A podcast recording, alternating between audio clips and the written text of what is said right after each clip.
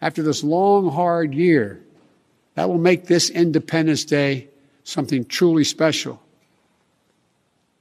where we not only mark our independence as a nation, but we begin to mark our independence from this virus.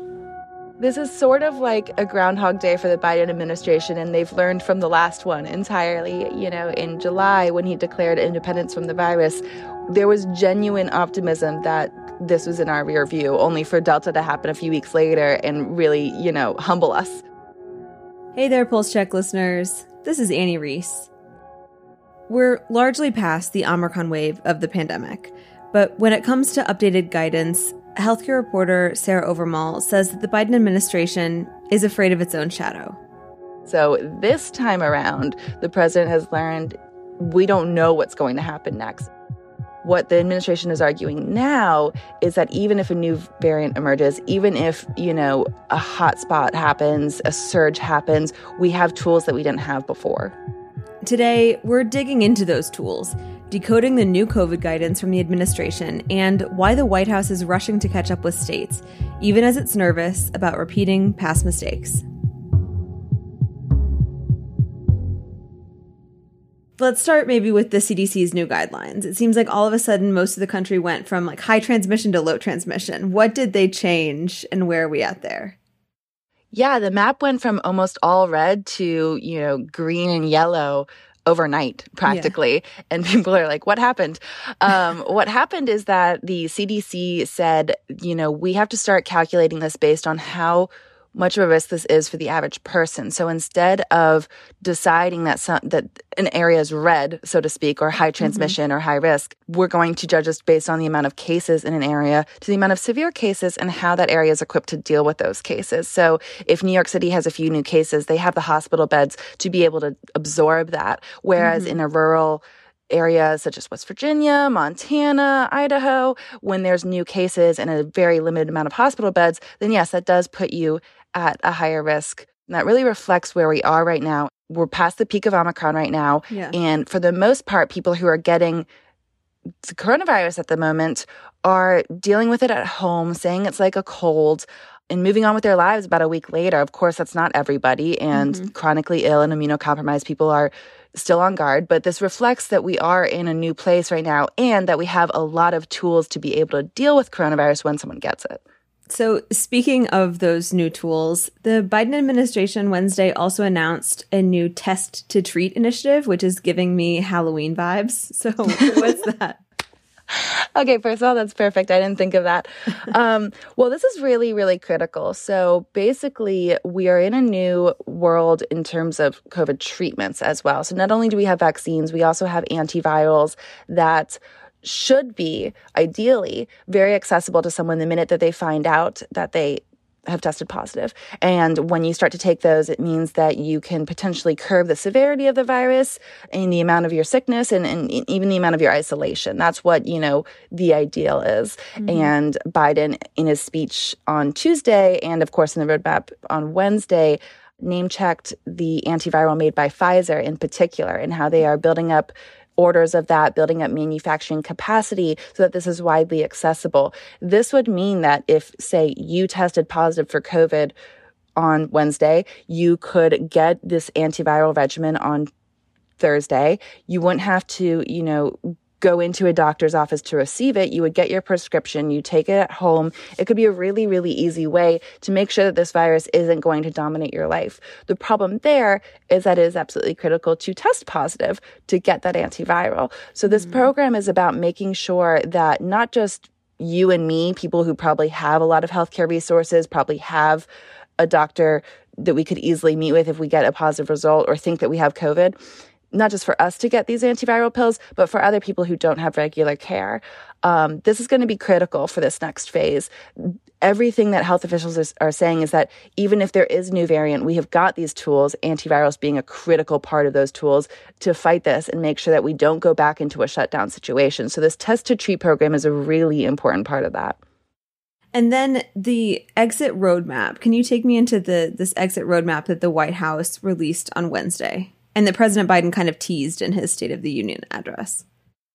He did tease that, and it has been in the works for weeks. I think that they almost wanted to get it out before the State of the Union address, but, you know, they've been talking to outside advisors, people like former FDA Commissioner Scott Gottlieb, people like a former COVID advisor, Andy Slavitt, about what is needed in this, you know, roadmap. And it's interesting you called it an exit roadmap because I keep wanting to call it that too. But I think that Biden officials would be mad at me if I said that because they oh. are still in this frame of being wary to say that we're we're on an exit on an off ramp so to speak um, gotcha. even just in a press briefing on wednesday about the roadmap uh, anthony fauci was asked if we're still in a state of emergency and he said it depends on what what you define to be an emergency you know we are in a place where things are looking up but we are also in a place where if and when a new variant comes, we have the tools to deal with it. And that's very notable because he's saying, you know, yeah, there could be a new switch. There could be something that happens, a hotspot, a new variant that says we actually do have to put masks back on or we have to get vaccinated again. And this administration has learned from past mistakes on not overselling it. Yeah. I mean, that's a great point. But, you know, as someone who doesn't even cover health, obviously, to the degree that you do, I think that there's sort of an ever present, I don't know if I want to say messaging problem, but messaging challenge, right? Where anytime you relax guidance or anytime, you know, you are saying things like taking off masks, it seems to suggest that, even if they're sort of caveating it with like things are not over, da da da da.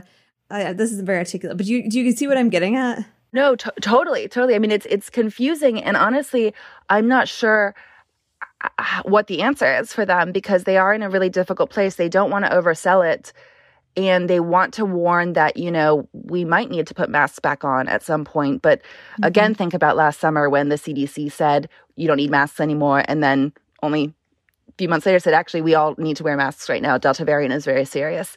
They're in a very difficult place. There's the complication of you know, will we be done with masks? No one is willing to say that. Also, will we be done with vaccines? People are especially not willing to say that. Right now, it looks like our boosters are lasting mostly against the Omicron variant, or or at least making it so we won't have severe cases. Mm-hmm. But we're only a few months in on having boosters, and as Delta is any indication, our immunity could fade, and this could be something that becomes regular, like a flu vaccine.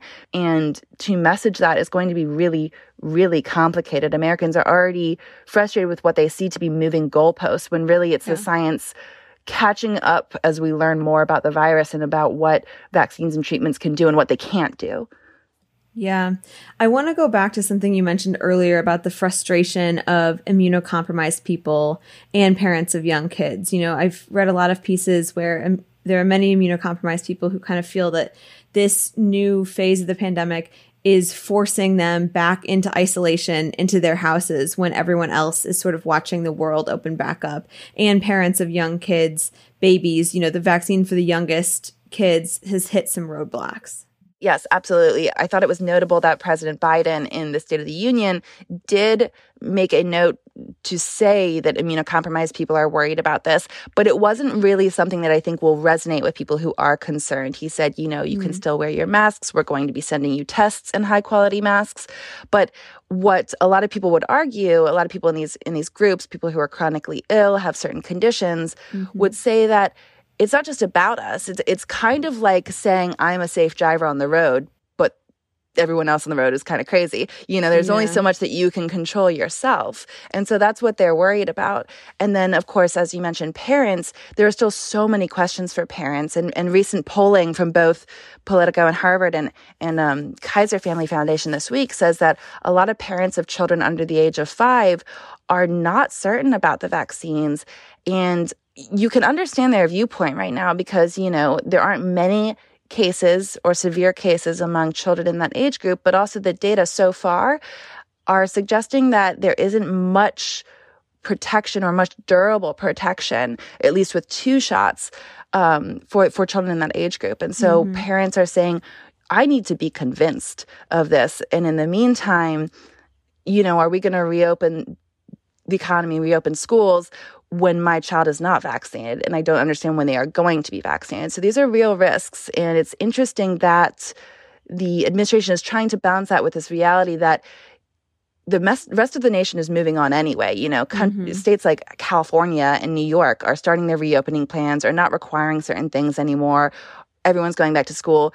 If the federal government didn't move now, they would look behind everyone else anyway. So yeah. it is a really fragile balance that they're on. And I think it's going to be interesting to see how this plays out and how it could evolve, you know, if there is a new variant or if cases continue to go down.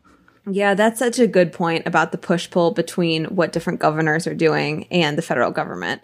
Which leads me to my next question of politics. Like, how much of this is also about the political pressure that the administration feels under? Polling right now is not great for the Biden administration.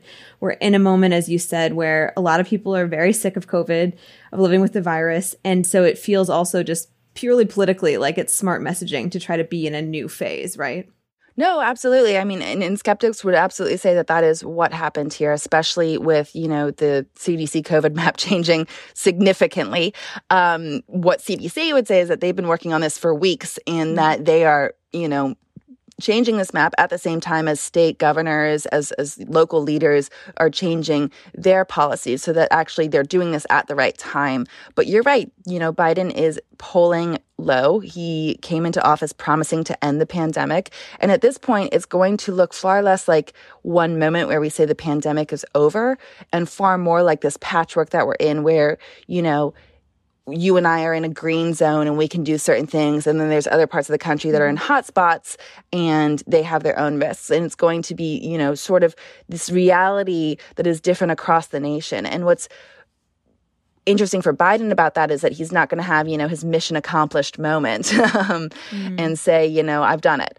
There are still so many aspects of this that have to move forward. With the pandemic roadmap that he laid out on Wednesday, there are so many parts of that that are going to need congressional funding and mm. support.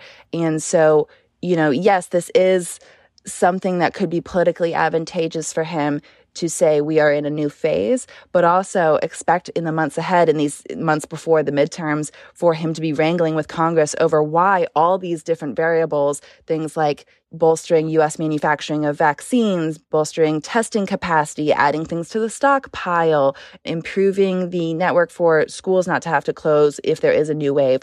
All that is going to take a lot of congressional back and forth and funding. So it's still not going to be an easy road for him at all.